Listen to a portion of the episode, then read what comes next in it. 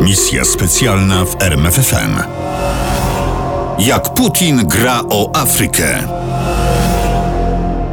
W październiku 2019 roku do Soczi przyjechało 54 premierów i prezydentów państw afrykańskich.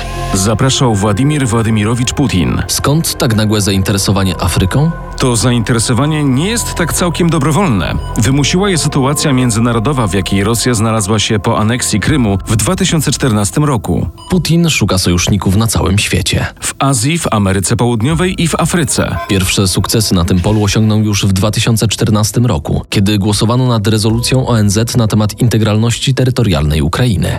Dyplomatyczna ofensywa Moskwy w Afryce skłoniła 25 państw do wstrzymania się od głosu, a Sudan i Zimbabwe zagłosowały przeciw przyjęciu rezolucji. Skoro już Putin zainteresował się Afryką, to postanowił wprowadzić tam Rosję szerokim frontem, czyli grać na kilku boiskach jednocześnie. Dyplomacja zazwyczaj jest tylko wstępem do kolejnych już konkretnych kroków, zazwyczaj gospodarczych, ale nie tylko. Putin ruszył na stare szlaki, przetarte podczas zimnej wojny przez Związek Radziecki. Inaczej mówiąc, Rosja stara się odgrywać rolę państwa gwarantującego bezpieczeństwo i spokój w Afryce. Dlatego realizuje porozumienia wojskowe w 30 krajach. Głównie umowy te dotyczą sprzedaży broni. Wyliczenia sztokholmskiego Międzynarodowego Instytutu Badań nad Pokojem pokazują skalę tego militarnego procederu. Otóż w ciągu pięciu lat do 2019 roku kraje afrykańskie niemal połowę zakupionego sprzętu i broni sprowadzały z Rosji.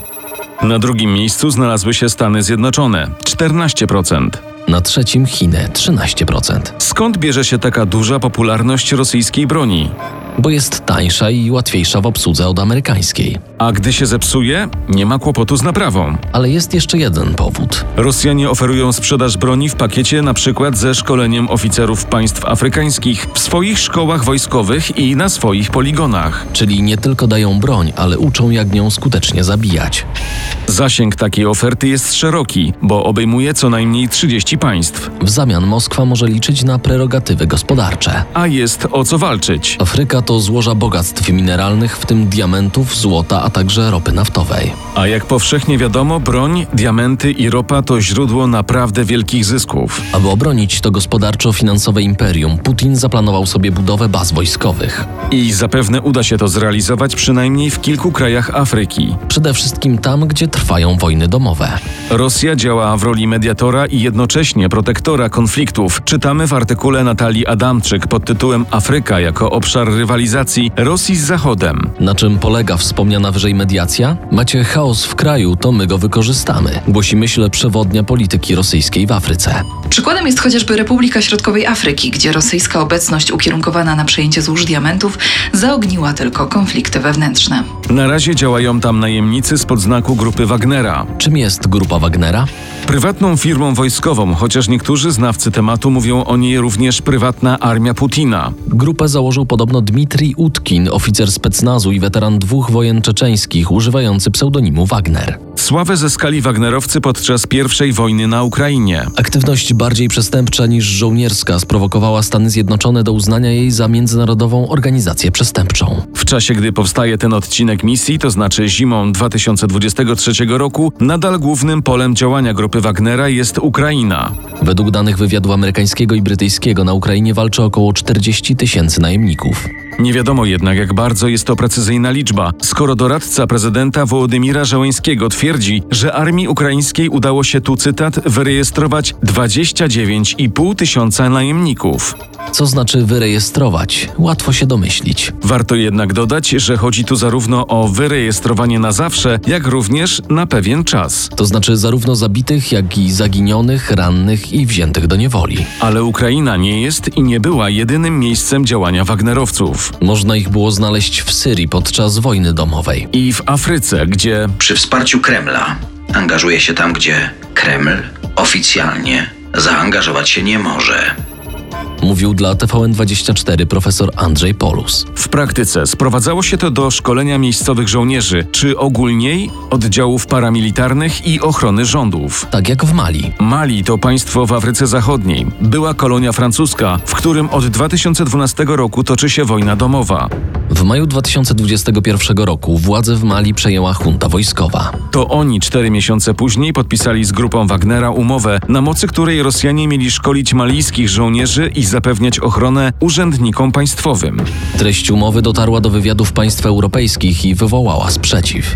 Rząd Mali, czujący za plecami realne wsparcie Moskwy, zignorował protest Francji, Wielkiej Brytanii i Unii Europejskiej. Jeszcze mniej przejęli się nim Rosjanie. Putin dał zgodę i najemnicy ruszyli do Afryki. Ilu było Wagnerowców w Mali, to trudno ustalić. Raporty mówią o kilku grupach po 200, 300 lub 400 najemników. Pojawia się nawet próba zsumowania wszystkich rozmieszczonych w różnych częściach Mali oddziałów. Rachunek ten daje równą liczbę 1000. Wiadomo natomiast, że we wrześniu 2021 roku pojawiły się w kraju cztery śmigłowce Mi-17. 27 marca 2022 roku te cztery śmigłowce wylądowały w mieście Moura, kontrolowanym przez miejscowe oddziały spod znaku Al-Kaidy. Z helikopterów wyskoczyło kilkunastu najemników i ruszyło w stronę grupy może 30 dżihadystów. Ta nierozsądna na pierwszy rzut oka odwaga wzięła się stąd, że mniej więcej w tym samym czasie do miasta wchodziły oddziały rządowe. W rezultacie wojownicy islamscy znaleźli się w pułapce. Lecz pewnie o tym jeszcze nie wiedzieli, skoro do intruzów otworzyli ogień. Zabito dwóch Wagnerowców. Wtedy zaczęła się strzelanina, która momentalnie zamieniła się w rzeź. Świadkowie widzieli, jak olbrzymi Mi-17 poderwał się w powietrze i lecąc nad ulicami miasta pruł z karabinów maszynowych w tłum uciekających cywilów. Tymczasem wojsko malijskie i ich towarzysze broni z grupy Wagnera zablokowali drogi wyjazdowe z miasta. Zabijano każdego, kto próbował uciec. Aresztowano setki cywilów. Nieposłusznych, głównie mężczyzn, rozstrzeliwano na miejscu. Resztę poprowadzono na brzeg rzeki. Tam podzielono ich na grupy po 6-10 osób. Rozpoczęło się rozstrzeliwanie. Ciała wrzucano do trzech masowych grobów. Masakra trwała 5 dni. Zamordowano 300 osób. Według późniejszych doniesień w masakrze uczestniczyło około 100 białych żołnierzy mówiących językiem innym niż francuski. Inne relacje zebrane przez dziennikarzy agencji Reutera mówią wprost o Rosjanach. Mieszkańcy Maury byli pewni, że to rosyjscy najemnicy z grupy Wagnera. Nikt tego oficjalnie nie potwierdził. Trzy miesiące później, pod koniec czerwca 2022 roku, na grupę Wagnera spadła fala oskarżeń o plądrowanie miast i masowe aresztowania ludzi. Proceder był powszechny, ponieważ brało w nim udział malijskie wojsko. Na zachód od Mauretanii ruszyła olbrzymia fala uchodźców. Mali nie było jedynym państwem afrykańskim, w którym Rosjanie mieli swoje interesy, a Wagnerowcy rozpalali ogień wojen domowych. Na liście imperialnych apetytów Moskwy znalazły się jeszcze Mozambik, Madagaskar, Republika Środkowoafrykańska, Libia. Erytrea i Sudan. Do Sudanu najemnicy pojechali w 2017 roku na wyraźną prośbę prezydenta tego kraju. Omar al-Bashir mówił do Putina. Mój kraj potrzebuje ochrony przed agresywnymi działaniami USA. Putin pomógł, oczywiście nieoficjalnie i nie za darmo. O pobycie wanadowców w Sudanie świat mógł się nigdy nie dowiedzieć. Tymczasem w połowie grudnia 2017 roku pojawił się film, na którym najemnicy szkolą sudańskich żołnierzy. Zadanie rosyjskich najemników nie ograniczyło się tylko do ochrony prezydenta i szkolenia armii. Putin kazał sobie zapłacić. Czym? Na to pytanie odpowiemy nie wprost. Do zadań Wagnerowców należała ochrona kopalń, złota, diamentów i uranu. A zatem czy to kopalnie złóż mineralnych przyciągały Rosjan? Tak, choć jest to tylko jeden z wielu powodów, nie bójmy się tego stwierdzenia, rosyjskiej polityki kolonialnej. Na czym ona polega? Po pierwsze, trzeba znaleźć państwo pogrążone w chaosie wojny domowej lub tlących się konfliktów etnicznych, o co w Afryce nie trudno. Po drugie, jednej stronie konfliktu trzeba zaoferować konkretną pomoc i doprowadzić do jej zwycięstwa.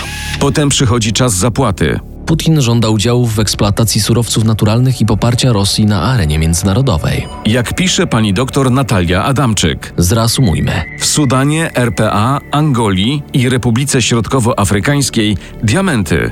Na Madagaskarze chrom. W Libii, Egipcie, Maroku ropa naftowa. Wymieniliśmy tu zaledwie fragment bogactw naturalnych Afryki, na których łapę położył Putin. To jednak wystarczy, aby zrozumieć schemat działania prezydenta Rosji. Putin wysyła ludzi tam, gdzie są pieniądze. Bo bez pieniędzy nie da się rządzić krajem, a te Putinowi są bardzo potrzebne, zwłaszcza teraz, kiedy według słów piosenki pewnego rosyjskiego artysty Wasi Oblamowa, papał pacan pad sankcje. Misja specjalna w RMFFM. Na tropie największych tajemnic historii.